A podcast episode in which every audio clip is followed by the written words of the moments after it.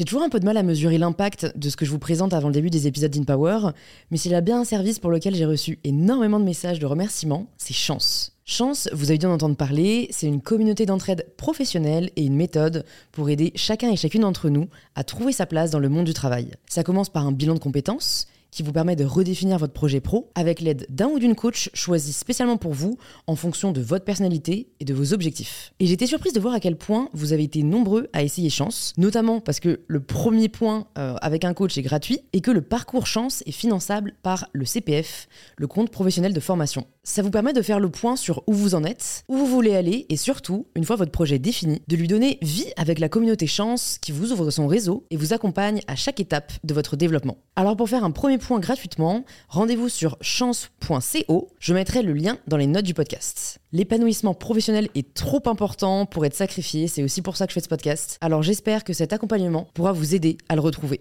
Bonne écoute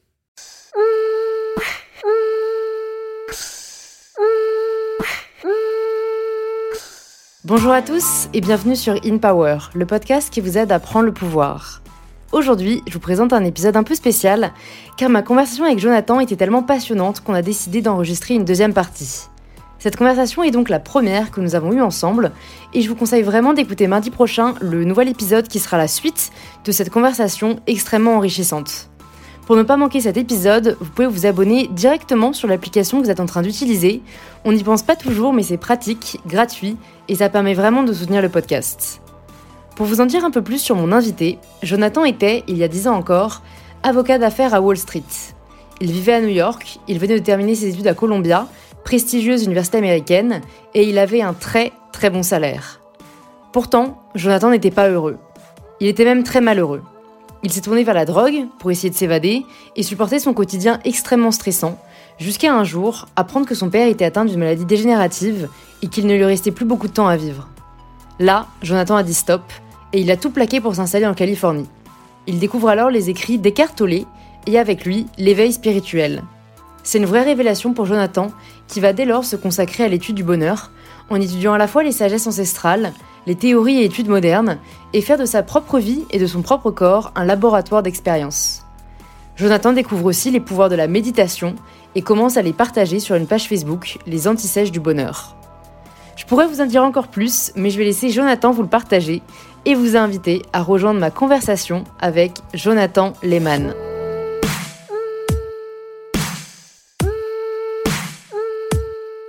Bonjour Jonathan. Salut Louise. Bienvenue sur InPower, je suis ravie euh, de t'accueillir. Est-ce que pour les personnes qui nous écoutent, tu peux te présenter de la façon dont tu le souhaites? Euh, Oui, je dirais que je suis un étudiant du bonheur. Euh, J'étudie euh, ce qu'on peut appeler la science du bonheur, qui est l'intersection entre des sagesses ancestrales telles que les philosophies antiques, le bouddhisme, et la science contemporaine telle que la neurologie, la psychologie cognitive, la psychologie positive pour essayer de, de comprendre euh, qu'est-ce qui rend euh, heureux. Et euh, je suis un peu mon propre laboratoire. J'essaye d'appliquer dans ma vie toutes sortes de principes, toutes sortes de techniques. Et je vois ce qui fonctionne, je vois ce qui fonctionne pas. Et ensuite, je partage ça. Ça a commencé sur les réseaux sociaux, sur une page Facebook qui s'appelle Les Antisèches du Bonheur. Euh, depuis, j'ai euh, publié deux bouquins et euh, j'ai une, une, application de méditation guidée que, que, tu connais bien, je crois. Les personnes qui nous écoutent et qui me suivent sur Instagram connaîtront, vu que j'en parle assez souvent. Ok, bah écoute, bah alors je sais pas si tu avais fini ta présentation ou si... écoute, j'ai jamais fini, mais on peut... vas-y, vas-y, je t'en prie. Non mais alors ça tout de suite, ça me questionne parce que je me dis, on devient jamais étudiant du bonheur si on n'en ressent pas le besoin à un moment. Et c'est même le développement personnel de manière générale. C'est vrai qu'on ne tombe jamais vraiment dedans si on n'en ressent pas le besoin à un moment. Du coup, je me dis, qu'est-ce qui a fait que toi, à un moment, tu ressentes ce besoin de te pencher sur euh, qu'est-ce que le bonheur et, dans cet univers du développement personnel? Ouais. bah, La réponse, c'est simple, c'est que j'étais mal. J'étais malheureux. Euh, j'avais l'impression d'avoir coché toutes les cases que la société m'avait dit de cocher. Euh, j'étais devenu euh, avocat d'affaires à, Wall Street. J'avais ce qu'on pourrait appeler une belle situation. Je gagnais beaucoup d'argent. j'avais le statut et tout, mais j'étais pas bien du tout, j'étais mal et, et, je savais pas quoi faire de ma vie. C'est, je pense que j'avais des symptômes dépressifs, j'ai eu des pensées suicidaires, j'ai commencé à beaucoup me tourner vers les substances.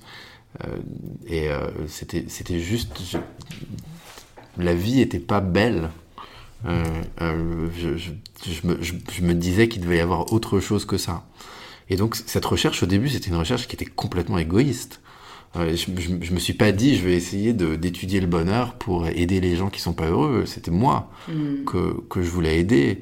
Euh, euh, mais ce qui a été incroyable, c'est que en découvrant les raisons de mon non bonheur, j'ai découvert euh, des choses qui, qui concernent tout le monde. Ce phénomène qu'on appelle la tyrannie du mental, l'idée qu'on a un, mental compulsif qui crée des dizaines de milliers de pensées chaque jour, la plupart négatives, qui crée du stress, de l'angoisse, la peur, la jalousie, la culpabilité, les addictions. Toutes ces choses, ça nous concerne tous. Et de comprendre qu'il y avait un travail qu'on pouvait faire par rapport à ça, un travail qu'on qu'on pouvait faire pour changer le rapport qu'on a avec son mental et ses émotions, ça a été une découverte incroyable qui a complètement changé ma vie. Euh, et, et, quand j'ai découvert ça, et ça a commencé avec les écrits de Eckhart Tolle, euh, j'ai eu une révélation. Je me cherchais pendant des années, j'étais avocat et je savais que j'allais pas faire ça toute ma vie. Et quand j'ai lu ce bouquin, j'ai su que c'était ça ma vie.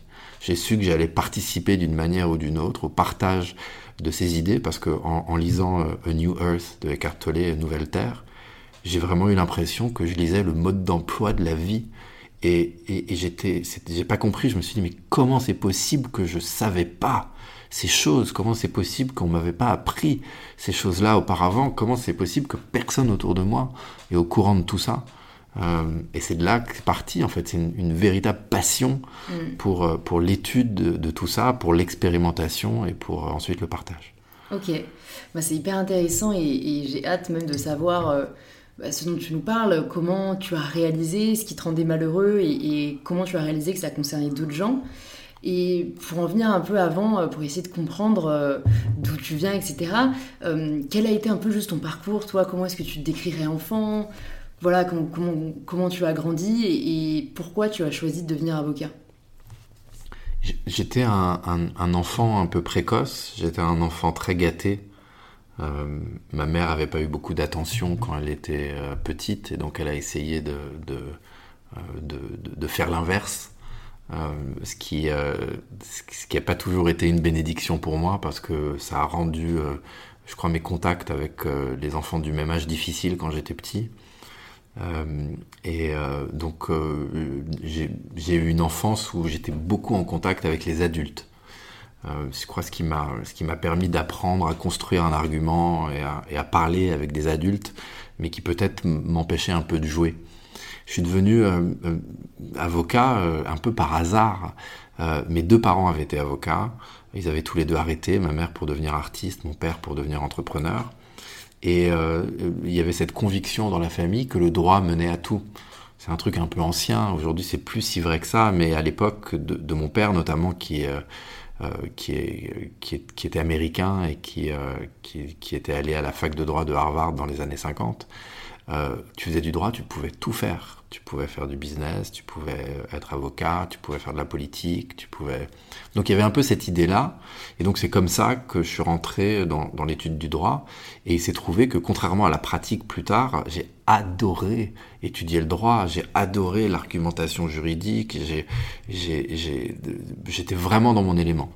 Euh, j'étais un, un lycéen assez moyen, mais en revanche, quand je suis devenu euh, étudiant, je commençais à, à, à, à, vraiment être, être bon. Mmh.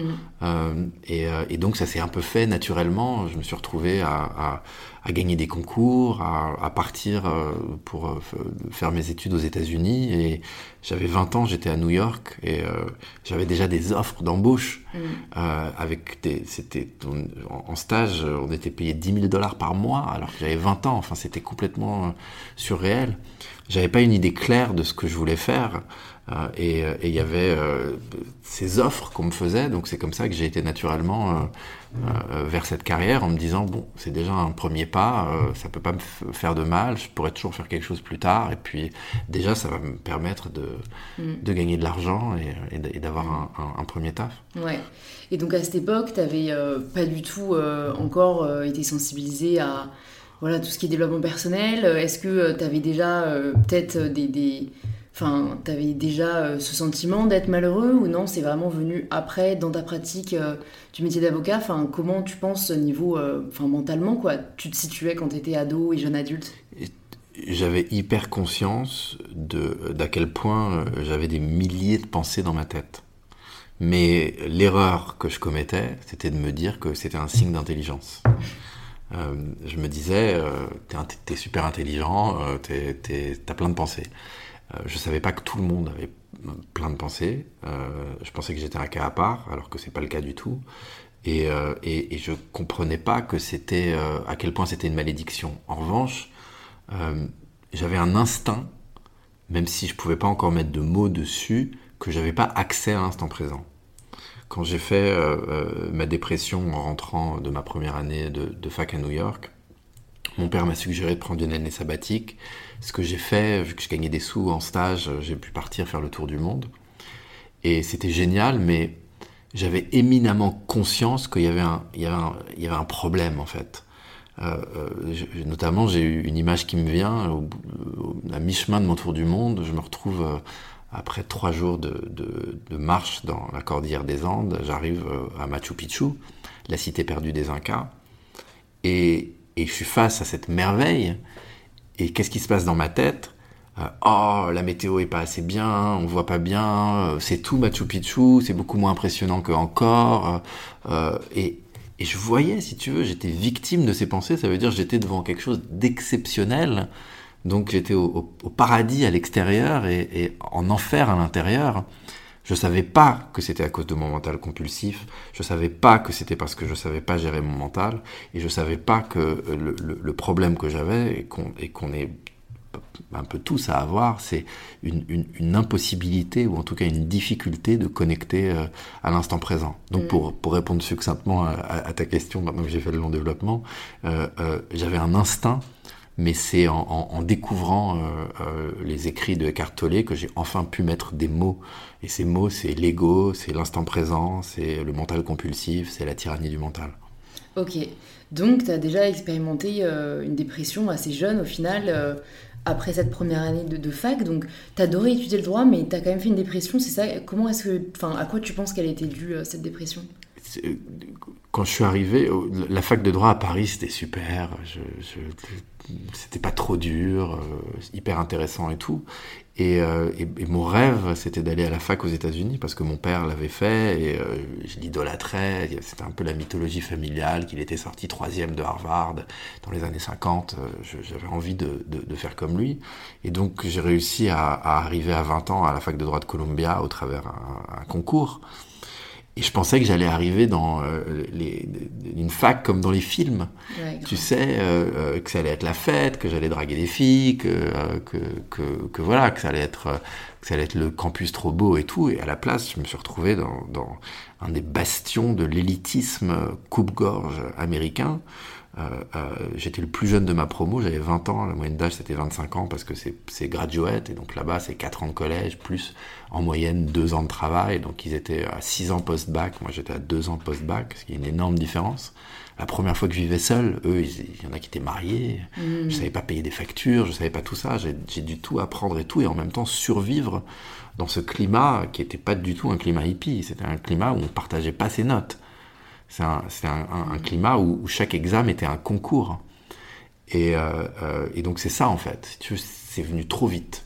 C'est comme si on m'avait, euh, je m'étais moi-même fait, enfin, on m'avait volé ma jeunesse, quoi. Mm, mm. Et, et, et, me rendant compte que j'étais arrivé sur un tapis roulant vers Wall Street, alors que tout ce que je voulais, moi, c'était faire la fête sur un campus. Euh, c'est ça qui a été très difficile pour moi à, à, à, à accepter. J'étais, en plus, j'étais terrorisé, si tu veux. Je suis, je suis franco-américain, euh, de ma mère française, mon père américain, mais euh, et, et, même si je parle anglais depuis que je suis petit et que j'allais tous les ans aux États-Unis, je me sentais pas vraiment américain. Et pour mmh. moi, pour me rapprocher aussi de mon père et cette partie de ma culture, c'était important de, de, de, me sentir égal aux autres américains. Je voulais surtout pas être le Frenchie euh, euh, qui était là, et donc je me mettais une pression incroyable, parce qu'en plus, à la fac de droit aux États-Unis, il y a un truc qui s'appelle la méthode socratique, qui est l'idée de Socrate de faire accoucher l'esprit euh, par des séries de questions. Et la façon dont ça se manifeste, c'est que tu es dans une sorte de, de petite amphi, dans ta promo, on est une centaine, et euh, le prof choisit une ou deux ou trois personnes pour le cours, euh, qui dure une heure et demie, et il les bombarde de questions. Bombarde sur les, sur les lectures du jour, et en général, pour chaque cours, tu peux avoir jusqu'à 150-200 pages à lire, c'est délirant. Et, et, et donc moi, j'étais terrorisé de ce truc de, comme ils disent là-bas, se faire call on et, et que j'allais être bombardé de questions et que j'allais pas savoir répondre et que j'allais être humilié et que tout le monde allait le savoir parce que ça se passait comme ça. Parce que les quelques personnes à qui c'est arrivé, c'était le, le, tampon, quoi. On les, on les regardait et on savait, lui, c'est celui qui s'est fait call on, qui savait pas et qui pendant une heure et demie s'est fait humilier par le prof. Et c'est terrible. Et moi, j'avais envie d'être accepté, j'avais envie d'être, de, de, de, de, pas être le, le Frenchie qui savait pas. Donc, tous les soirs de ma première année. J'étais le dernier à la bibliothèque qui fermait à minuit. Euh, je me faisais virer tous les soirs par le mec de la bibliothèque. En période d'examen, c'était 2 heures du matin. J'étais à la fermeture tous les soirs parce que j'étais tétanisé. C'était le syndrome de l'imposture qui m'a, qui m'a jamais vraiment quitté, mais qui était au, au, au plus fort à ce moment-là. Et c'était trop. Quand mmh. je suis rentré, c'était, il n'y avait plus de vie, quoi. C'était mmh. que ça. Je vivais pour euh, survivre et pour ne pas être humilié. Et, et quand j'avais 20 ans. Mmh. Et, et, et, et, puis il y avait personne en fait de mon âge de, qui venait du même endroit avec qui je pouvais connecter, avec qui on pouvait euh, se dire oh, c'est dur et tout. J'étais avec des gens qui, qui, qui, qui, que je comprenais pas et qui me comprenaient pas non plus. Donc c'était c'était dur. Ouais. Donc euh, j'imagine ouais ton retour euh, pas facile. Est-ce que donc ouais tu prends tu décides avec ton père te conseille de faire une année sabbatique. Euh, comment est-ce que tu te dis que tu vas vivre cette année? Est-ce que tu te voilà, tu t'octroies une pause sans trop de difficulté parce que quand on est dans cette tyrannie mentale, c'est même dur quoi de se dire euh, bah non parce que s'il y a cette recherche de perfectionnisme, on va se dire ah bah non, il faut que je continue. Enfin, est-ce que tu pensais reprendre après? Tu te situes un peu comment à ce moment-là? Ouais, je, je, je, savais que j'allais reprendre. En fait, je faisais un programme en 4 ans entre Columbia à New York et la Sorbonne à Paris et, euh, et donc j'ai décidé de faire une coupure entre ouais. les entre les 4 ans euh, pour euh, pour faire ce voyage le, le, la façon, au début, quand mon père m'a dit, tu devrais peut-être prendre une année sabbatique, tout ça va trop vite pour toi, je me disais, euh, ouais, c'est une bonne idée, mais je savais pas trop quoi faire. Et euh, en fait, j'ai eu la chance, parce qu'il y a aussi des choses géniales dans cette fac à Columbia, d'avoir gagné une bourse après ma première année à New York pour aller travailler dans les droits de l'homme au Zimbabwe. Et donc j'ai été au, au, Zimbabwe où je travaillais pour euh, une, une, une, ONG là-bas et aussi j'étais stagiaire à la haute cour. Et j'avais jamais, enfin j'avais voyagé, mais pas, c'était la fin des années 90. Euh, j'avais voyagé peut-être aux États-Unis ou en Europe, mais j'étais jamais vraiment allé au fin fond de l'Afrique comme ça. Et euh, donc je connaissais pas du tout le voyage. Euh, et, et j'étais en, en, costume cravate parce que c'est comme ça qu'il fallait être. Au Zimbabwe, c'est très formel en tant qu'ancienne colonie anglaise. Et mais je dormais dans des auberges de jeunesse la première fois de ma vie. Et donc j'étais entouré de backpackers, de voyageurs à sac à dos, qui me voyaient, des, des gens avec leur sac à dos, leur dreadlock, leur truc, euh, et qui, qui, me voyaient le, le, le, matin en costume cravate euh, du haut de mes, mes, mes 21 ans. Et moi je les regardais, et ils avaient un livre euh, sur la table, tous, qui s'appelait Lonely Planet. et j'avais jamais entendu parler de Lonely Planet, c'était une autre époque. Euh, euh, c'est, je connaissais personne qui, et je, je, les voyais à la table du petit-déj et ils se demandaient demain est-ce qu'on va en, Zambie ou est-ce qu'on part au Botswana ou est-ce qu'on va au Malawi? Et j'étais là, mais attends, c'est possible d'être avec ton bouquin euh, à la salle à manger de, la, de l'auberge de jeunesse et de décider dans quel pays tu vas aller demain, t'as pas besoin de réservation, de trucs et tout. J'ai, appelé mon meilleur pote euh, après ça et j'ai dit mec, on part faire le tour du monde il y, a des, il y a des livres qui t'apprennent à faire le tour, du monde. Et c'était une époque où il y avait des, euh, des, des, des, billets tour du monde, ça coûtait 2000 euros. Pour, ah, oui. euh, J'étais 2000 euros pour 16 vols. Je crois que le fondateur de Nike a fait ça. Ouais, Phil Knight. Phil Knight, ouais. ouais. L'art de la victoire. Ouais, c'est génial ce livre. Ouais, il est très inspirant. Bon, malheureusement, Nike est quand même devenu. Euh, bon questionnable, mais, euh, mais ok, c'est vrai qu'il n'y a, a, plus du tout ce principe. Et donc, ouais, tu vas un peu sur un coup de tête euh, et t'enchaînes ça après euh, la fin de ton stage, du coup. La fin de, ouais, la fin de mes études et, et... Ah, la fin des 4 ans, du coup. La fin des 4 ans. Je reviens à la fac à Paris. Depuis 3 ans, est-ce que c'était similaire à ta première année ou t'as réussi à non, reprendre une bouffée d'air? À Paris, c'était, c'était. Ah, t'es resté à Paris, t'es pas retourné à Colombia? C'était deux ans à Colombia. J'ai fait mon année de tour du monde et ensuite deux ans à Paris. D'accord. Pour finir le, double cursus. Ok. Et, là, c'était, c'était, trop bien. C'était, la, fac à Paris, euh, après, après ce que je m'étais tapé, c'était, hmm. c'était des vacances. C'était, c'était, c'était, c'était, facile. Et donc, c'est à ce moment-là que tu tombes sur euh, les écrits euh, Non, en fait, ça a été, ça a été bien plus tard, parce que j'ai euh, après avoir fini euh, euh, mes études, j'ai commencé donc en tant qu'avocat d'affaires à Wall Street et j'ai fait six ans de ça. D'accord. je m'étais dit que j'allais faire trois ans. Et au bout de trois ans, on, m'a proposé de me renvoyer à Paris en tant qu'expatrié. donc de doubler mon salaire qui était déjà mirobolant, de me ramener chez moi. C'était comme c'était l'offre de Don Corleone que tu peux pas refuser. Donc j'ai étendu le bail, mais c'était c'était terrible. Mm. C'est pour chaque euro que j'étais payé, je le rendais d'une façon ou d'une autre. Euh, et, euh, euh, et, mon père est tombé malade, c'était il, il, y a une dizaine d'années. et, et, là, ça a été un peu trop pour moi.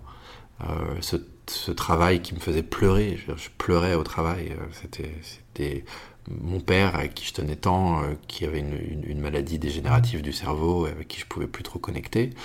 Et, euh, donc là, j'ai décidé de tout plaquer. De, non seulement quitter mon cabinet d'avocat, mais, mais quitter la carrière d'avocat et, partir. Au début, je me suis dit que j'allais m'acheter un peu de temps. Euh, et donc j'ai repris des études, j'ai été faire un MBA à Los Angeles. Euh, je suis parti en Californie parce que mon père venait de là-bas, je pouvais plus communiquer verbalement avec lui, donc je voulais communiquer d'une autre façon avec lui, avec ses racines, et, je suis parti à, UCLA pour faire de l'entrepreneuriat euh, et euh, monter une start-up. C'était ça le, nouveau rêve. et, c'est ce que j'ai fait. J'ai monté une start-up et qui n'a pas marché particulièrement bien. Euh, mais c'est là-bas, en Californie, que j'ai découvert euh, les écrits d'Eckhart Tolle, que j'ai découvert Burning Man, que j'ai découvert le yoga, que j'ai découvert une autre manière de m'alimenter et que j'ai découvert en fait une autre manière de vivre. Mm, mm. Euh, et c'est là qu'il y, a eu, y a eu vraiment le déclic. Et, et c'est là, en Californie, il y a, il y a maintenant peut-être 6 ou 7 ans que j'ai commencé à écrire mon premier bouquin. ayant découvert tous ces principes, ces techniques, euh, j'avais à cœur de partager avec d'autres, mais pas en tant que professeur qui savait, mais en tant qu'un peu grand frère. Mm. Tu vois, genre j'ai déjà commencé un peu le travail, juste partage avec toi mm. euh, euh, ce que ce que ce que j'ai découvert pour l'instant, parce qu'il y avait mm. déjà énormément. et c'est comme ça qu'est né un peu l'ancêtre de, des antissages du bonheur. j'ai travaillé sur ce projet de bouquin pendant deux ans, sûr qu'il allait terminer numéro un de euh, sur les, best-sellers du New York Times et tout. Et euh, en fait, c'est allé nulle part. Quand je, au bout de deux ans, je l'ai envoyé à des agents d'auteurs et j'ai eu aucune réponse. Euh, et, et c'est là que j'ai des proches qui m'ont convaincu de créer un blog, mm. alors que je lisais pas de blog, que j'en consommais pas. C'était une époque où les réseaux sociaux, c'était pas comme aujourd'hui. Ouais, c'était au début, quoi. Ouais, c'était au tout début. Et avant d'en arriver du coup à cette partie-là euh, de l'aventure, je me demande si euh, pendant ces années où, tu luttais un peu contre la dépression et où tu étais malheureux, est-ce que tu as essayé des choses pour essayer d'aller mieux, mais qui en soi étaient assez vaines? Parce que je me dis, il y a peut-être des personnes qui nous écoutent, euh, qui, qui, sont un peu dans cette recherche d'aller mieux et en fait, ce qui est très difficile, c'est qu'on est tellement bombardé d'informations que c'est bah, très difficile de savoir euh, ce qui marche, ce qui marche pas. Donc beaucoup essayent différentes choses, mais je me dis, si toi t'es passé par là et avec le recul, tu te rends compte qu'il y avait des choses, c'était des leurs, bah on peut peut-être les aider, tu vois, à gagner du temps. Ouais, je pense que ça va être un scoop pour personne. Hein. J'ai pris beaucoup de coke, euh, je faisais beaucoup la fête, je prenais, je prenais, je prenais plein de drogues récréatives. Euh, c'était ça mon échappatoire. C'était euh, donc. Euh, donc assez, ouais, assez radical, quoi. Ah ouais. ouais. c'était. Euh, je, je, je, je, dès que je finissais le travail, je fumais des pétards. le week-end, je prenais de la coke. Et puis j'ai commencé à découvrir euh, d'autres sortes de drogues, d'autres sortes de fêtes. Et puis ça, c'est devenu vraiment, c'était ça maintenant ce qui me. Et puis c'était, un échappatoire formidable. Hein. Mm. Je veux dire, je, je, je, je suis tellement ravi aujourd'hui de plus consommer tout ça, mais je regrette absolument pas de l'avoir fait. Je le conseille absolument pas non plus.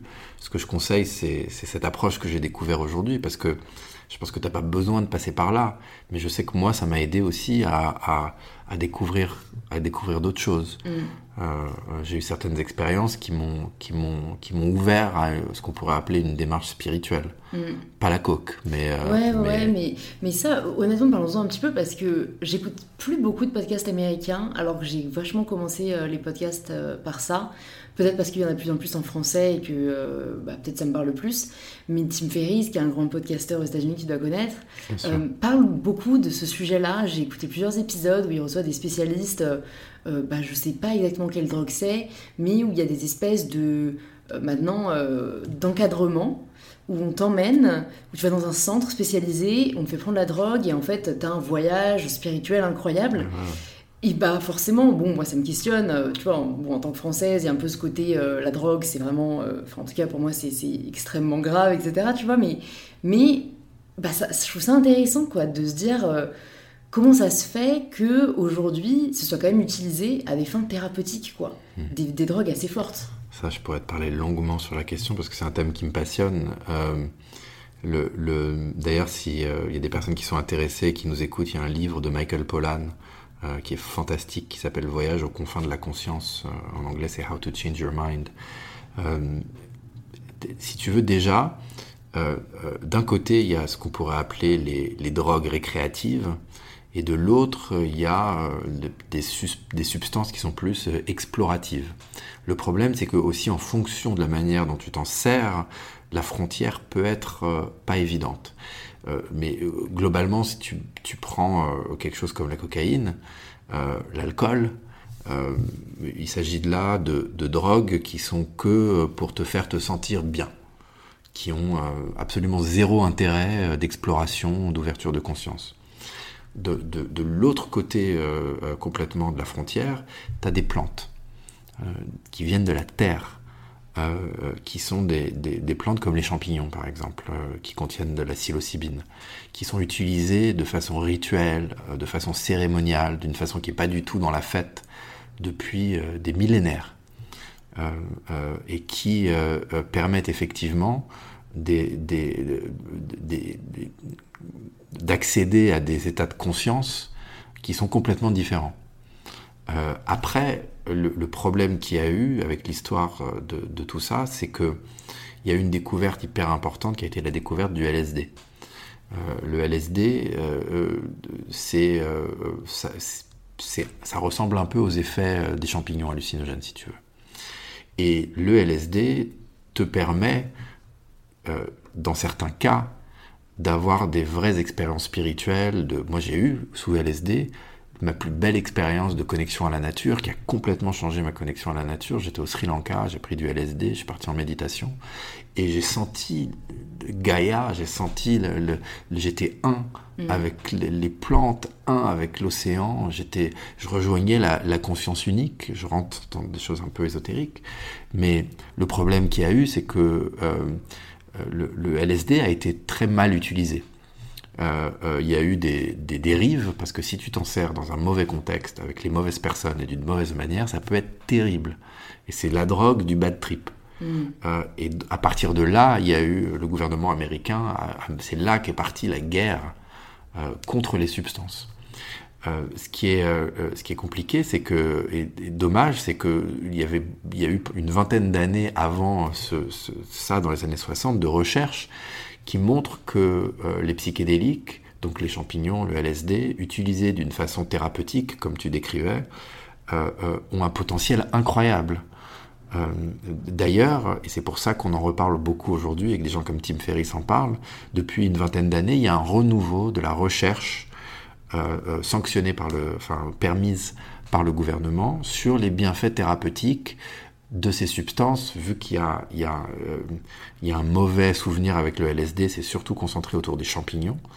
Euh, mais ce qu'on voit aujourd'hui notamment, c'est que il n'y a rien de plus efficace, par exemple, pour traiter la dépression qu'un traitement aux champignons avec un thérapeute, encadré, etc. On s'est rendu compte que euh, les champignons étaient euh, euh, extrêmement utiles aussi pour gérer les anxiétés en fin de vie.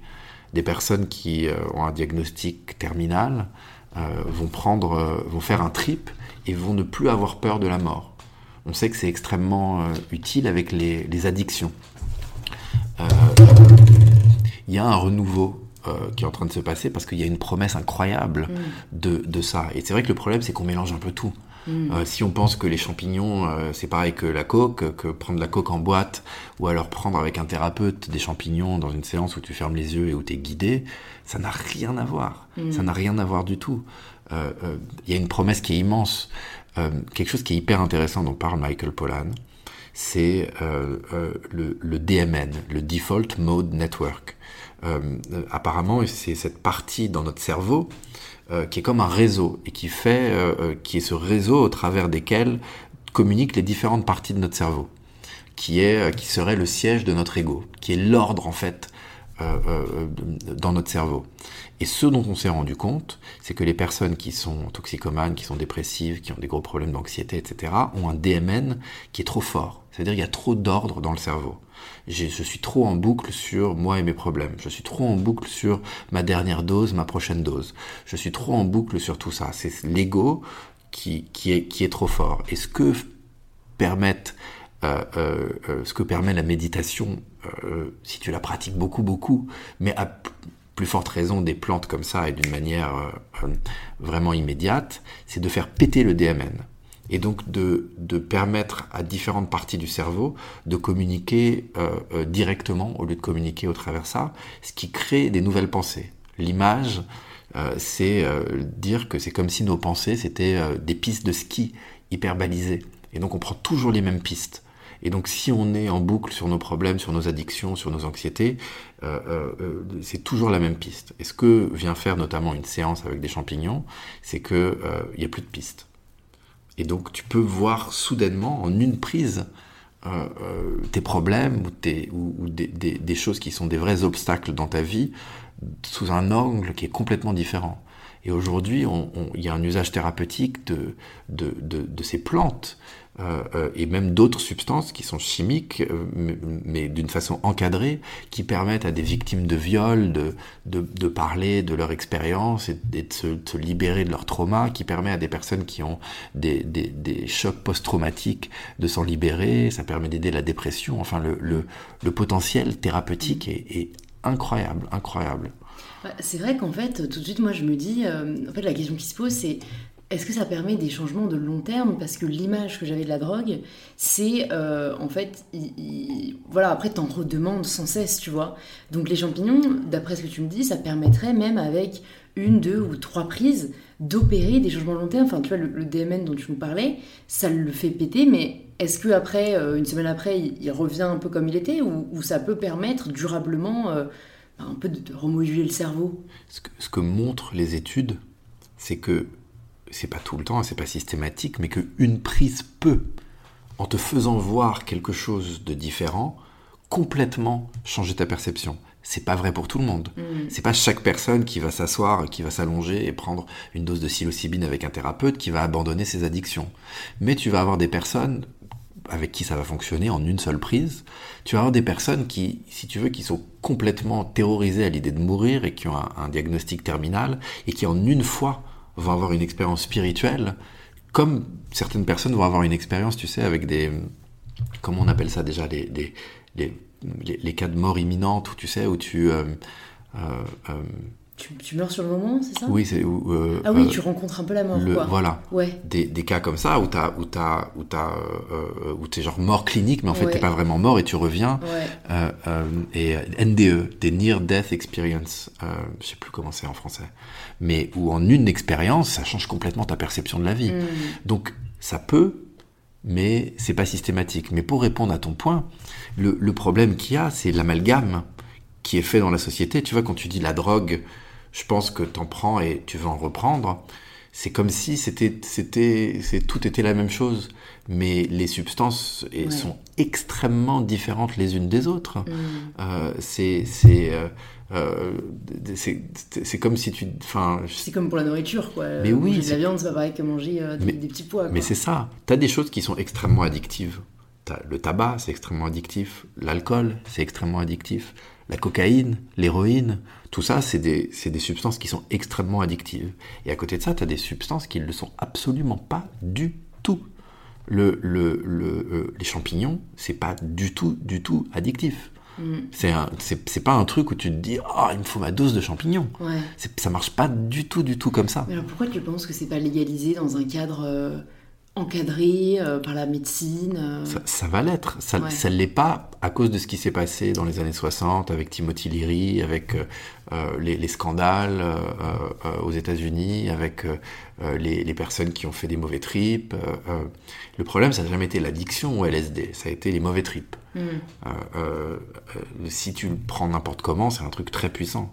C'est comme si c'est une Formule 1, le, le LSD si tu prends et que tu sais pas ce que tu fais et tout, euh, oui, peut-être tu peux te faire mal. Hmm. Oui, peut-être si t'es pas bien encadré, il y a des personnes qui, qui, ont sans doute qui sont jetées d'un balcon en pensant qu'elles pouvaient voler.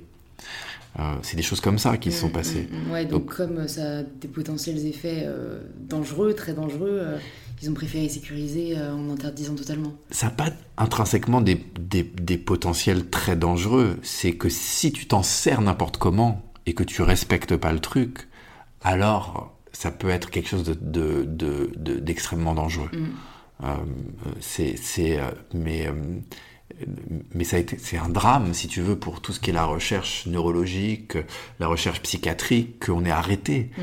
Les recherches, il y, a eu, y a eu près de plus de 40 ans, en fait, d'arrêt total de la recherche. Là, ça a repris.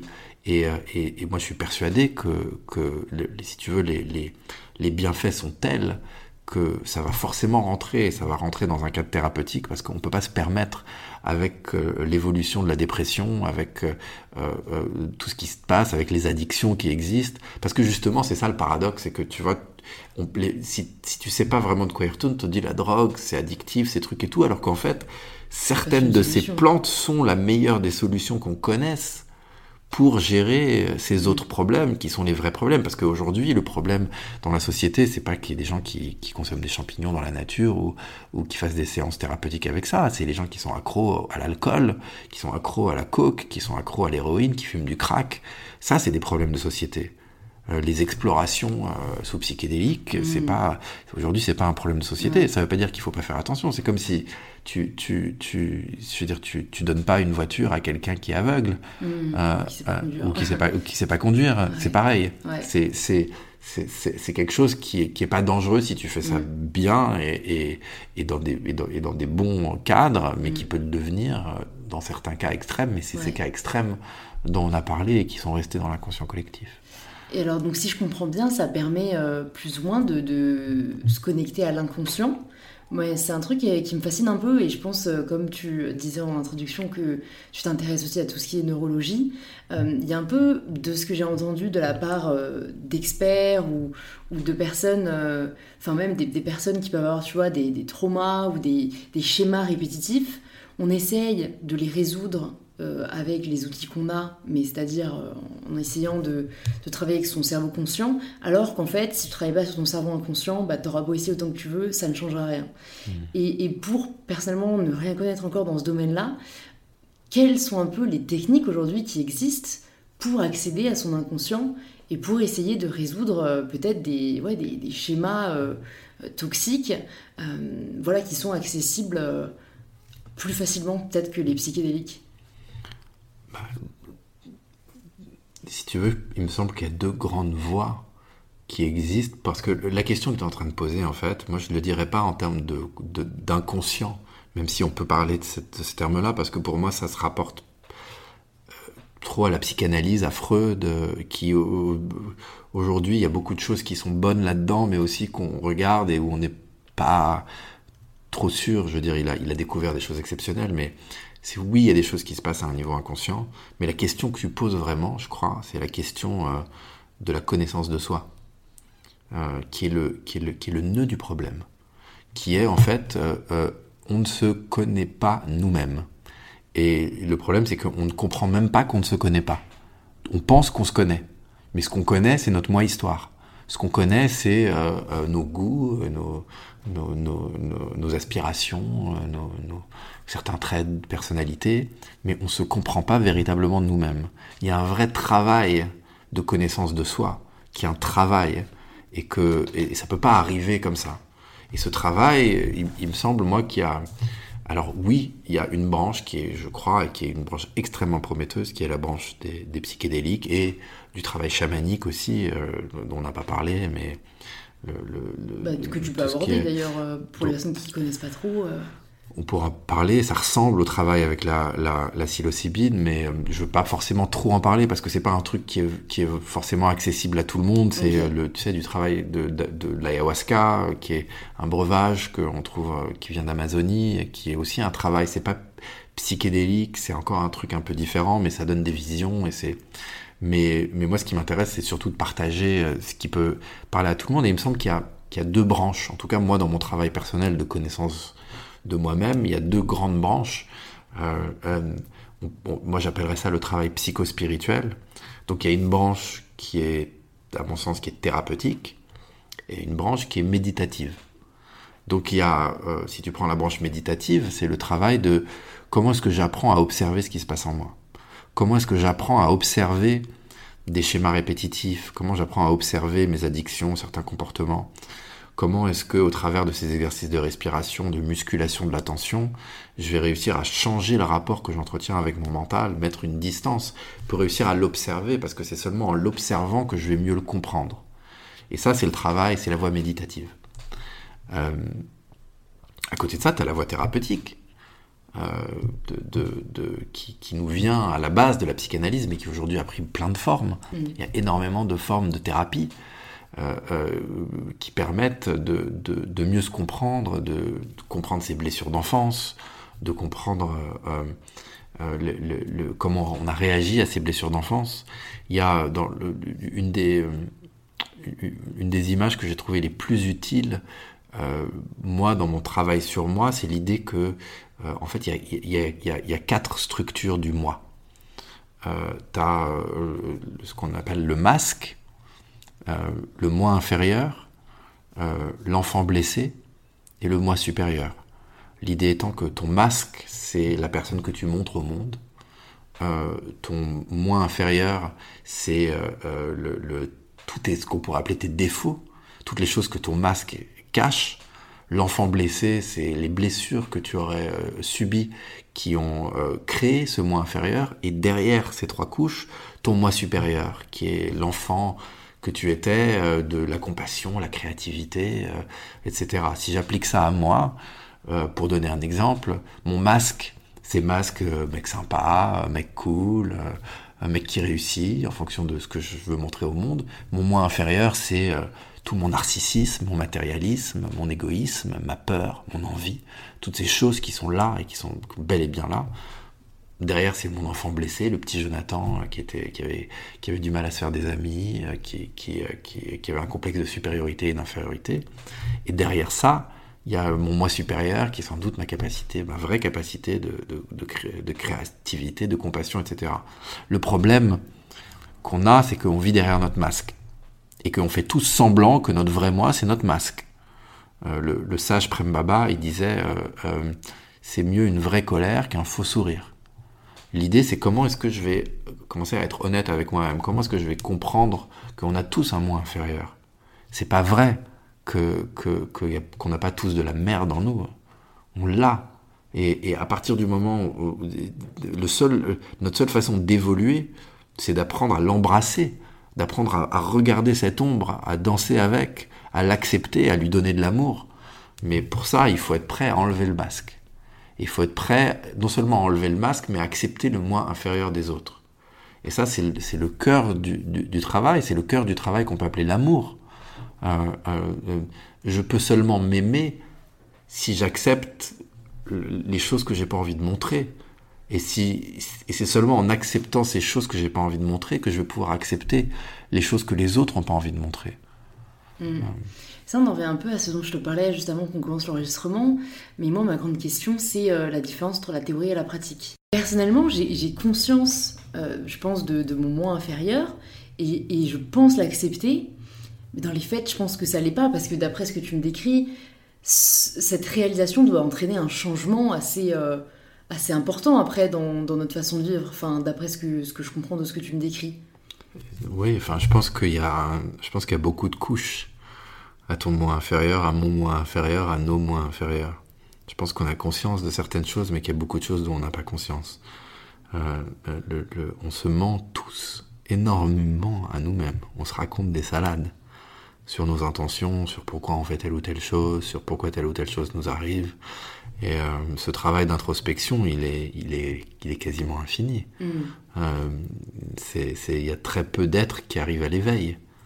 Euh, et, euh, et, c'est pour ça qu'il me semble pas que ce soit un objectif euh, qui soit intéressant. En revanche, le travail d'évolution, lui, il est essentiel.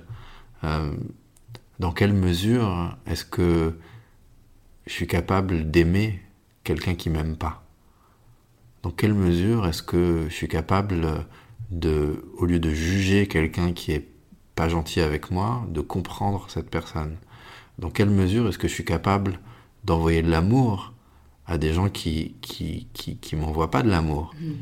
si, C'est ces questions qui nous permettent de savoir dans quelle mesure on a vraiment avancé sur ce travail-là. Parce que si on est encore dans nous et eux, et dans euh, lui c'est un con, et euh, lui il est comme ci, lui il est comme ça, et que on est encore... Euh, tout jugement indique quelque chose qu'on n'a pas accepté en nous. Donc, et je pense que toi comme moi, les jugements, on en a. Ouais, alors c'est vrai que personnellement, je, je, juge vachement moins qu'avant. Et, et c'est vrai que c'est assez libérateur, et je pense que c'est à partir du moment, en effet, on arrête de juger soi-même, qu'on arrête de juger les autres. C'est ça. Et, c'est, ouais, ça, c'est vrai que pour le coup, c'est un des trucs, peut-être, quand j'en ai eu conscience, j'ai réussi à le changer. Mais je pense qu'il y a d'autres choses. Tu vois, j'ai, conscience, par exemple, du fait que. Euh, il faut peut-être arrêter cette euh, recherche à la surproductivité, etc. Mais dans les faits, j'arrive pas à la changer, tu vois. Je, je ne suis pas satisfaite d'une journée où je n'ai rien fait. Et ça, c'est grave un truc, tu vois, j'aimerais. Hein. Et dans les faits, j'y arrive pas.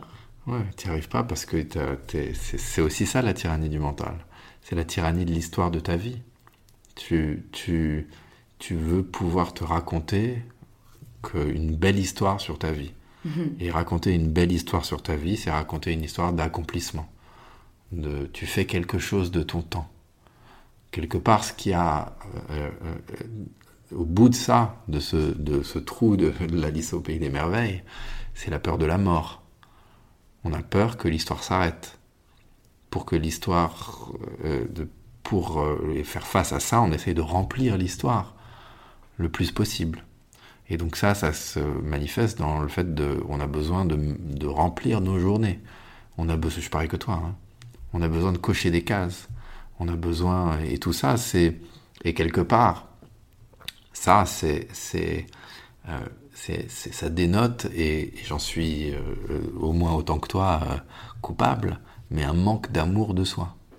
Ça veut dire si je m'aime véritablement, inconditionnellement, j'ai pas besoin de justifier mon existence. J'ai pas besoin de cocher des cases. J'ai pas besoin de me dire que ma journée elle est bien remplie. Donc c'est pour ça que je te parle de, de, ça, de l'amour de soi et de, et de la compréhension de, de soi-même. C'est que en fait on se comprend pas vraiment. On se dit je m'aime bien, je me trouve sympa, je suis quelqu'un de généreux, je fais du bien aux gens. Euh, euh, euh, je m'aime. Mais si tu creuses, tu te rends compte que oui, il y a certaines choses que tu aimes en toi, mais il y a d'autres que t'aimes pas véritablement. Et c'est en ça que le, le, travail, il est, il est complexe. C'est que tu es à l'aveugle. Mm. Et que et que tu as l'impression de, de, de, de, comprendre certaines choses et que tu te rends compte plus tard que tu les comprends pas. C'est, je crois que c'est, non, c'est Socrate à la fin de sa vie qui a dit euh, la seule chose que je sais, c'est que je sais rien. Mm. Et, moi, c'est quelque chose que je ressens très, très, très, très fort, ça. Comment, euh, le, plus j'évolue, plus je me rends compte que il y a des choses que je prenais pour sûres qui en fait le sont pas du tout. Mm. c'est toute l'idée des, des, de ces concepts qu'on transforme en croyances et qu'on rajoute justement à, à, à, notre la projection qu'on fait sur la personne qu'on est véritablement et qui vient agglomérer toutes ces croyances. Mais et puis je, je, sais que c'est un travail que tu as fait de déconstruire les croyances et les conditionnements. Euh, mais il y en a certaines et certains qui ont la peau bien plus dure que d'autres. Mm. Et quand la lumière n'est pas sur ça, euh, c'est difficile parce qu'on est dans le noir. Euh, on ne peut pas savoir qu'on ne se connaît pas. On peut, mais on peut le croire. Moi, je suis arrivé à le croire et à, et à le comprendre maintenant.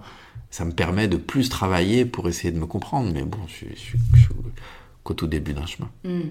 Et justement, quand tu entames cette euh, bah, reconversion totale, qu'est-ce qui tu penses t'a le, plus aidé euh, comme réalisation euh, même si on redirigera vers tes livres qui, je pense, peuvent beaucoup aider, beaucoup aider les personnes qui nous écoutent. Si tu pouvais partager comme ça quelques, je sais pas si on peut appeler ça des outils, si on peut appeler ça des, prises de conscience, mais que tu aimerais peut-être nous partager qui ont vraiment eu un impact assez important sur ta vie. le, les, les, les, ingrédients clés du bonheur, euh, le premier truc, c'est le sommeil. C'est l'ingrédient numéro un. Soigner son sommeil. Euh, c'est la plus grande cause de non-bonheur, c'est un mauvais sommeil. Incroyable. Euh, quelque chose avec lequel j'ai lutté pas mal, moi, mais donc c'est, tu vois, c'est un truc con. Je te dis, mais tout ce qu'on dit sur les écrans le soir, hein, sur pas regarder la série de plus, sur euh, faire attention à, ce qu'on mange par rapport à son sommeil, observer euh, euh, qu'est-ce qui nous fait moins bien dormir, qu'est-ce qui nous fait mieux dormir. ça déjà, c'est le truc, c'est le truc numéro un. ensuite, il y a, enfin, au même niveau, on va dire, mais il y a ce que tu manges et, de, comment tu traites ton corps à part ça, dans quelle mesure tu lui donnes de l'exercice, tu lui fais du bien. Et puis, évidemment, et ça c'est moi ce qui m'intéresse euh, spécifiquement, c'est comment tu gères ton mental. Et pour les deux petits trucs qui transforment complètement le rapport au mental, c'est euh, euh, deux habitudes, moi, qui ont complètement transformé ma vie, qui sont la pratique de la méditation et la pratique de la gratitude. Pratique rituelle, quotidienne de chacune la méditation euh, qui peut être, comme tu le sais, à peine une dizaine de minutes par jour, et la pratique de la gratitude qui peut prendre à peine 30 secondes. Moi, je le fais sous ma douche. Aujourd'hui, à chaque fois que je prends ma douche, je dis euh, cinq choses spécifiques au moins pour lesquelles je suis reconnaissant depuis la dernière douche. La super partie de tennis avec mon pote Steve, euh, le, super échange avec Louise, la délicieuse salade avec des radis, des fraises et des grenades que j'ai mangé hier.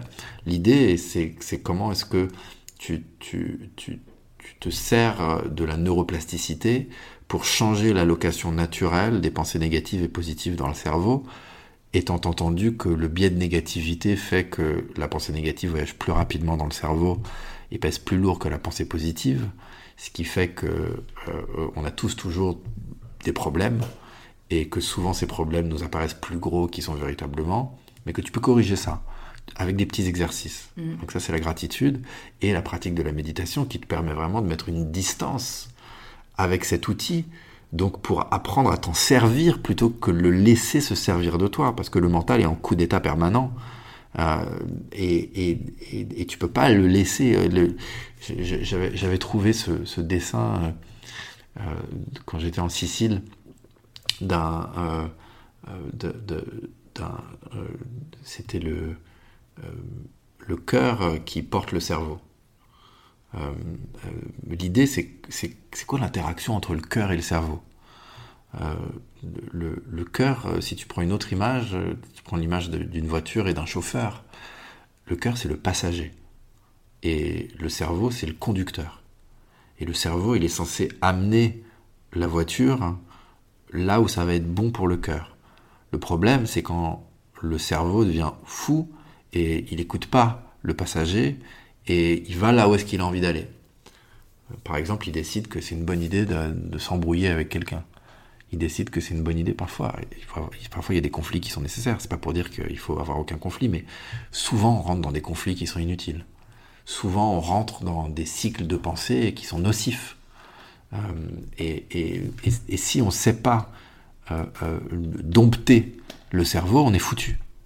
et on, et on, et on, et on gaspille un temps et une énergie pas possible et, euh, et, on fait du mal à son corps avec des, des, réactions physiologiques telles que les poussées de cortisol qui, euh, qui tu sais, l'hormone du stress et qui font baisser nos défenses immunitaires, qui peuvent faire arriver toutes sortes de maladies cardiovasculaires, des cancers, euh etc. L'idée vraiment, c'est le, mental, c'est un chien. Tu peux le voir comme un chien. c'est un chien fou qui peut te mordre ou mordre les autres il te mord toi-même avec de l'anxiété, avec du stress, avec euh, de la jalousie, avec euh, de la tristesse, euh, avec la colère, avec toutes ces choses. Et il peut mordre les autres avec des conflits inutiles, avec de la médisance. et l'idée, c'est, si tu veux vivre bien, vivre heureux, vivre une vie aimante, comment est-ce que tu fais pour dompter ce chien? Comment est-ce que tu fais pour transformer le chien fou en chien de garde ou en chien d'aveugle? C'est ça le challenge. Et ça demande du taf. Comme si tu veux dompter un chien, ça demande du taf. Mm. Mais, et ce taf, c'est comprendre des principes. C'est sur ça que j'écris et, et, et, puis les mettre en pratique. Mm. C'est la pratique de la méditation. D'ailleurs, je vois cette, cette, cette, appli Seven Mind dont tu te sers euh, euh, pour la méditation et, et, mes livres, si tu veux, ou d'autres livres, hein, euh, qui, qui, tels que les livres d'Eckhart ou les livres de Don Miguel Ruiz ou plein d'autres. Euh, c'est un kit. Tu as besoin de la théorie et tu as besoin de la pratique. Mm. Donc, ce que je, mon meilleur conseil, c'est lire un peu sur la tyrannie du mental, comprendre un peu de quoi il est question et pratiquer. Ça ne demande pas plus d'une dizaine de minutes par jour, mm. euh, mais c'est essentiel. Et quelle est la place euh, du corps pour toi dans tout ça? Parce que de ce que j'ai lu un peu euh, dessus, c'est pour les personnes euh, bah, qui comment ont du mal à sortir du mental et à dompter justement euh, leur mental. Souvent, ça vient d'un manque de connexion avec le corps bah pareil, je trouve ça très vrai. C'est vrai que moi, je ressens plus les émotions dans ma tête que dans mon corps. Mais je sais pas comment, en pratique, arriver à reconnecter ça, à reconnecter les deux. Une, manière de répondre à ta question, c'est de, revenir aux enseignements de Bouddha. Euh, Bouddha, euh, avant Bouddha, il y avait beaucoup d'enseignants qui disaient euh, la souffrance humaine vient de l'attachement, vient du, désir de certaines choses qui sont pas accessibles et du rejet d'autres choses qui sont là. Et, Bouddha, il arrive et il dit, vous avez raison, mais en fait, ce que vous voyez pas, c'est que à la base de toute pensée, à la base de toute émotion, il y a une sensation physique dans le corps. Euh, que cette sensation physique, tout comme tout le reste dans l'univers, est impermanente. Et si j'apprends à observer cette sensation physique sans y réagir compulsivement, je peux la laisser passer. Et donc, cette connexion au corps, elle est, elle est essentielle. Le Bouddha, il a créé cette pratique méditative qui s'appelle Vipassana, qui dit, euh, la traduction, c'est voir les choses telles qu'elles sont, et qui consiste en fait à apprendre à observer, à travailler le mental et les émotions, mais au travers de l'observation des sensations dans le corps. Euh, auparavant, si j'ai tendance à beaucoup m'engueuler avec ma mère, ou en tout cas j'avais tendance à beaucoup m'engueuler avec ma mère. C'est la personne avec qui je m'engueulais. Même si c'est pas, pas vrai, je m'engueulais avec tout le monde, mais, mais quand j'ai arrêté, particulièrement avec ma mère. Donc si ma mère faisait quelque chose qui, qui m'énervait, je sentais pas que j'avais une sensation, un truc dans le plexus qui, qui, qui, qui, qui se tendait et tout. Il y avait des histoires qui venaient dans ma tête et je rentrais dans ces histoires et pour qui, pourquoi elle avait tort, pourquoi j'avais raison, pourquoi c'était injuste, etc. Aujourd'hui, si ça se passe, il y a un même truc, une agression par exemple, quelque chose, je suis capable de regarder la sensation dans le corps, de respirer avec cette sensation dans le corps et de la laisser passer. Je comprends qu'à ce moment-là, c'est une différente partie de mon cerveau qui est aux commandes. C'est plus la partie plus nouvelle du néocortex qui est capable de compassion, mais c'est l'ancienne partie reptilienne euh, de l'amygdale qui s'occupe de la peur et tout. Ça, c'est quelque chose qu'on ne sait pas vraiment. C'est différentes parties du cerveau qui viennent à différents moments euh, être un peu euh, être un peu aux manettes. Et avant, si tu veux, la sensation physique, elle était déjà passée, mais j'étais j'étais rentré dans un cycle mental. Et c'est ça le problème. C'est ça le problème de l'identification mentale. C'est que c'est comme euh, la tristesse. Moi, j'avais tendance à ressentir beaucoup de tristesse auparavant. Qu'est-ce qui se passe? La tristesse, au début, c'est une sensation physique dans le corps. Moi, c'est toujours au niveau du plexus. Et ce qui m'arrivait, c'est que je pouvais sentir cette sensation. Je la voyais venir, je savais que c'était de la tristesse, je ressentais de la tristesse, et puis je partais dans mon histoire sur moi et ma pauvre vie. Aujourd'hui, j'ai les mêmes sensations physiques, sauf que je sais qu'elles vont partir. Et je sais qu'il y a mon mental qui veut prendre le relais. Mais à partir du moment où tu coupes et où tu te concentres juste sur la sensation physique, où tu, où tu, où tu apprends à vivre avec, mais aussi à la laisser partir, tu coupes court à tout le relais mental. Donc c'est en ça déjà qu'il y, y, a une partie de la, de la connexion au corps qui est si importante. Concrètement, euh, la technique, c'est un scan corporel. Mmh. Ouais. mais justement, c'est un exercice euh, qui est dans, dans tes méditations. Euh, euh, moi, le problème, c'est que je les ressens pas. Ça, oui, ça demande. Et, et, et, donc, je, veux, je voudrais bien les couper, mais je les ressens pas, tu vois. Ouais, ouais. Du coup, euh, bon, bah, j'imagine peut-être que c'est aussi une question de pratique, mais tu vois, je fais l'effort quand tu dis euh, euh, bah, ressentir à chaque niveau, tu vois, du corps, euh, ou même quand tu poses la question, prends le temps d'observer ton humeur du moment. Bah, moi, souvent, c'est très vide. Ouais, ouais. Ça met du temps. Moi, au début mmh. aussi, quand je pratiquais le scan corporel, je ressentais rien. Je ressentais pas les sensations dans mon corps le, le, le, tu dois entraîner l'attention. Ça fait, de ce que je comprends, tu as, as, une pratique méditative quotidienne aujourd'hui, mais c'est encore un truc qui est, qui est, qui est jeune. Ouais. Et euh, tu sais, c'est comme si euh, tu te mets à surfer. Euh, au bout de trois mois de surf, tu vas pas euh, faire, faire, des trucs de fou sur les vagues et, euh, et tourner et, euh, et, et, faire des, des, des, des tunnels, hein, comment on dit, des, tubes. Alors là, je suis pas du tout l'expert du surf, mais je sais pas ce que tu veux dire. Mais, mais ça demande de la pratique. Le problème avec la pratique de la méditation, c'est que tu n'arrives pas à voir, on en parlait avant, mais tu n'arrives pas à voir exactement quels vont être les bienfaits, mais tu dois aiguiser ta faculté d'attention. Et ça demande mm. de la pratique. Le, les retraites Vipassana, pendant euh, ces 10 jours ou pendant 10 heures par jour, tu scannes ton corps pour des sensations physiques. Et c'est ça qui vient aiguiser le truc. Mm. C'est comme... Euh, euh, c'est, je veux dire, tout est question d'entraînement. Euh, euh, euh, si tu si tu donnes à si tu montres à un martien différents comptes Insta et tu leur demandes de te dire quel est le compte cool, quel est le compte pas cool, qu'est-ce que t'aimes et tout, et, et, ils vont pas savoir. Toi, euh, tu regardes un compte et en, en, trois secondes, tu sais est-ce que ça t'intéresse, est-ce que ça t'intéresse pas, euh, qu'est-ce qu'il y a comme expertise et tout, parce que tu es experte. Euh, donc la question, c'est dans quelle mesure est-ce que tu peux devenir expert de ce qui se passe à l'intérieur de toi? Dans quelle mesure est-ce que tu peux devenir expert des sensations dans ton corps, expert des cycles de pensée que tu as? Et c'est ça le travail de connaissance de soi. Mmh.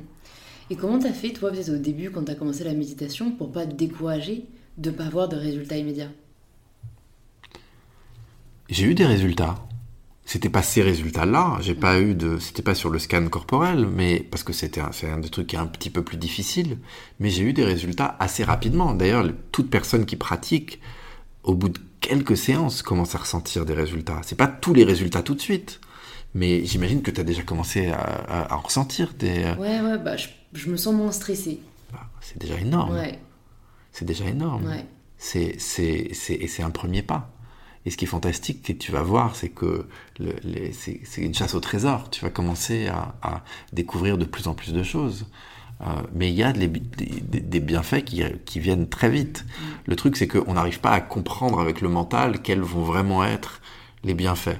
Mais si je te parle aujourd'hui, moi, des bienfaits pour moi, c'est incroyable. C'est la confiance en moi, la créativité, la connexion à la nature. Euh, et, et, peut-être le plus beau des bienfaits, c'est l'ouverture du cœur. La capacité de compassion qui, euh, qui, qui, se développe. Je le sens, et il y a des études qui montrent ça, que la pratique de la méditation vient changer euh, véritablement le cerveau. Euh, et, et, diminue la partie du cerveau qui est capable de peur, de stress, et augmente celle qui est capable d'empathie, celle qui est capable de compassion. Euh, je suis encore bien loin d'être d'être un, Bouddha ou, un être éveillé, mais je vois que j'arrive mieux à avoir de l'empathie, que j'arrive mieux, même quand on est désagréable avec moi, à, à, pas le prendre personnellement. Euh, les changements, il y en a tellement, tellement. Il y a une question aussi que j'avais envie de te poser, euh, comme aujourd'hui, bon, tu es étudiante du bonheur, mais tu es aussi entrepreneur, euh, de par euh, l'application Seven Mind, de par même les livres que tu écris, les conférences que tu peux donner. Comment est-ce qu'on peut être entrepreneur tout en étant aussi serein et apaisé que, tu l'es? Et je pense que, que, chaque personne qui écoute le ressent, parce qu'il y a un peu ce cliché qui peut se vérifier honnêtement de l'entrepreneur qui vit à 100 à l'heure, qui est dans un rythme effréné, qui, est toujours voilà, dans cette recherche du plus, parce que quand tu es entrepreneur, il y a toujours un truc à faire. Comment tu arrives à être entrepreneur sans te dire, bah j'ai toujours un truc à faire et il faut que je remplisse ma journée le plus possible? Ah, il y a eu un gros changement. Euh, quand, j'ai monté ma start-up en Californie, il y avait un but. Et il fallait absolument arriver à ce but-là. Euh, et si ce but-là, on n'y arrivait pas, c'était terrible. Euh, j'ai la chance aujourd'hui, mais tu as cette même chance. Euh, c'est pas vrai pour tous les entrepreneurs, mais c'est vrai pour beaucoup d'entrepreneurs que aujourd'hui, ce que je fais, c'est un peu tentaculaire. Euh, il y, a, une appli, comme tu dis, il y a des conférences, il y a des bouquins, il y a même d'autres nouveaux projets là, dans l'audiovisuel, dans le sport, avec les écoles, je travaille beaucoup. il y a beaucoup de choses et aujourd'hui, je m'attache plus à un résultat particulier. Ça veut dire je sais qu'il y a cette matière, je sais que cette matière elle fait du bien aux gens, et je fais confiance à la vie pour qu'elle me dise euh, qu'est-ce qui doit fonctionner, qu'est-ce qui ne doit pas fonctionner. Si un projet fonctionne, tant mieux. Si un projet fonctionne pas, tant pis. Mais je sais que cette matière, elle, existe. C'est vrai pour toi. Ce que tu fais, je, je vois, tu as une multitude non seulement d'activités, mais d'activités potentielles pour, dans ton cas, ça serait juste un, changement d'état d'esprit, de dire je sais que j'ai quelque chose à partager qui est fort, je sais que ce que je fais, ça fait beaucoup de bien aux gens, mais je vais pas m'identifier à telle ou telle projection mentale que j'ai fait sur tel ou tel projet. Je vais faire confiance à la vie que bah si cette marque là ça fonctionne tant mieux. Si ça marque pas tant pis. Si ce projet là ça fonctionne tant mieux. Je, c'est l'idée de d'arrêter de me focaliser sur le résultat et de me, de me concentrer sur le chemin. Tu sais c'est la fameuse pensée de Confucius le bonheur est pas au sommet de la montagne mais dans la façon de la gravir. Donc de voir dans, dans quoi est-ce que je trouve de la joie euh, euh, et de le faire euh, c'est ce que je me disais en écrivant mon deuxième bouquin je me disais mais je me demande euh, si les gens vont, vont, l'apprécier, si ça va leur parler et tout. Et je me coachais de me dire, mais on s'en fout en fait. Ce qui compte, c'est est-ce que tu kiffes ici et maintenant mm. euh, euh, et, et, et, je pense qu'il y a beaucoup d'entrepreneurs qui ont des activités multiples, qui ont des opportunités multiples, et qui peuvent avoir cet état d'esprit-là, de pas il, faut absolument que, mais de dire il y a quelque chose, il y a quelque chose qui va fonctionner. Et donc j'avance sur les... Et puis je suis aussi, moi, alors là on rentre un peu dans quelque chose d'un mystique, euh, parce que j'ai des croyances mystiques dont que, que, je, que je partage pas très souvent, mais moi je pense que la vie elle a un plan. Euh, je pense qu'il y a des choses qui, qui, doivent voir le jour et d'autres non. Euh, je pense que le problème c'est quand notre ego dit non, il faut que ça, absolument, ça voit le jour. Euh, euh, c'est juste un changement d'état d'esprit. Mm. Par exemple, si je prends mon, deuxième bouquin, là, qui je bosse dessus depuis 10 ans, c'est ma méthode, c'est, je me suis fait un truc et tout, et le truc, il est sorti début mars. Juste, enfin. Meilleur timing.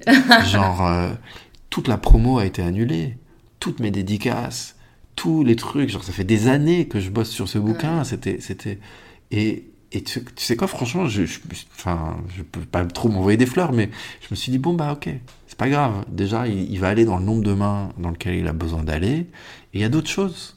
Il y a mm. d'autres projets, il y a d'autres trucs. C'est pas. Euh, euh, en fait, c'est de comprendre que si je, je, je, je, me mets la rate au courbouillon parce que ce truc-là en particulier a, a pas travaillé, c'est une décision.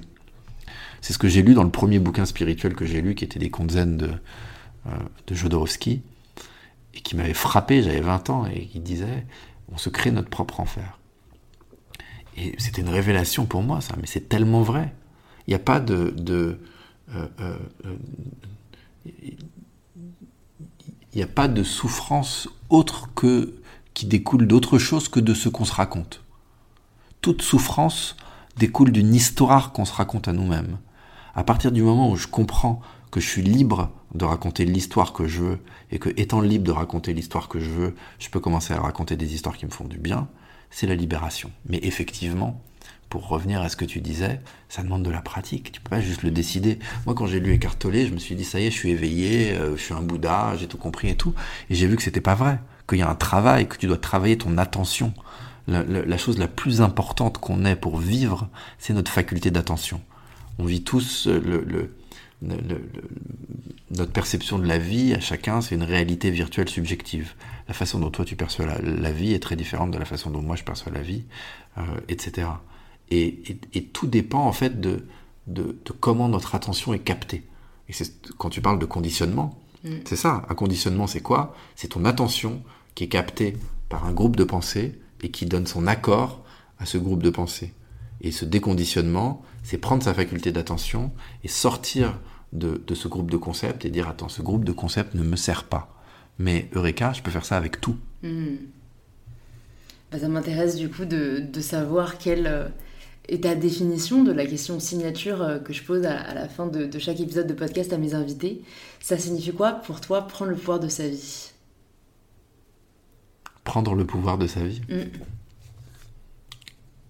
J'ai envie de rester sur la faculté d'attention. Prendre le pouvoir de sa vie, pour moi, c'est muscler son attention.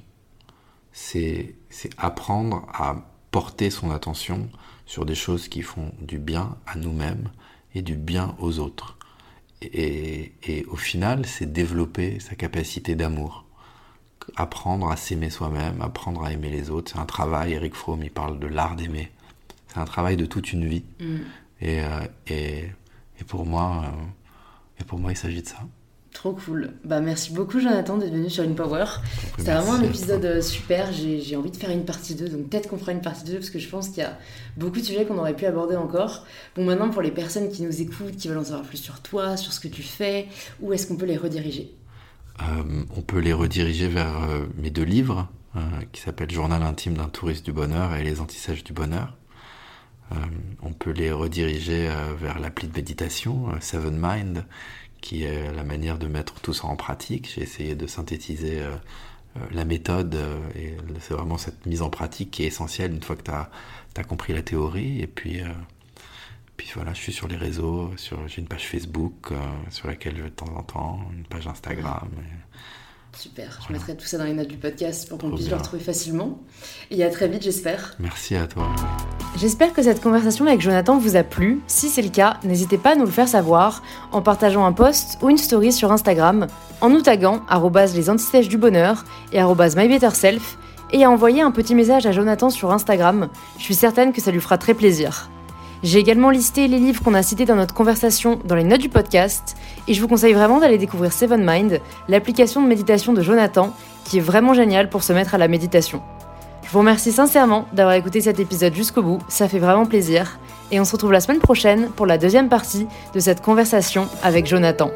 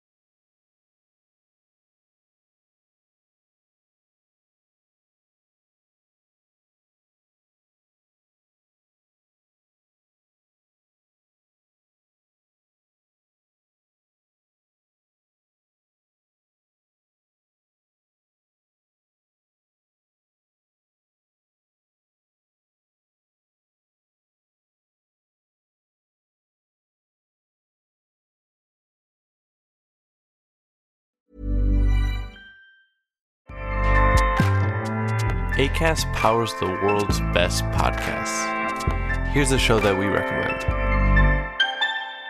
Hi, I'm Jesse Cruikshank. Jesse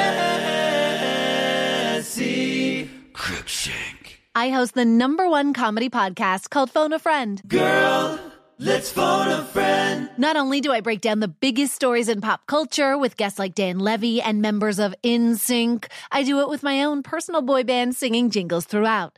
Because it's my show. It's your show, girl. New episodes of Phone a Friend Yeah. drop Thursdays wherever you get your podcasts. So work it, girl. Yeah, work it. Okay, that's enough. ACAST helps creators launch, grow, and monetize their podcasts everywhere. ACAST.com.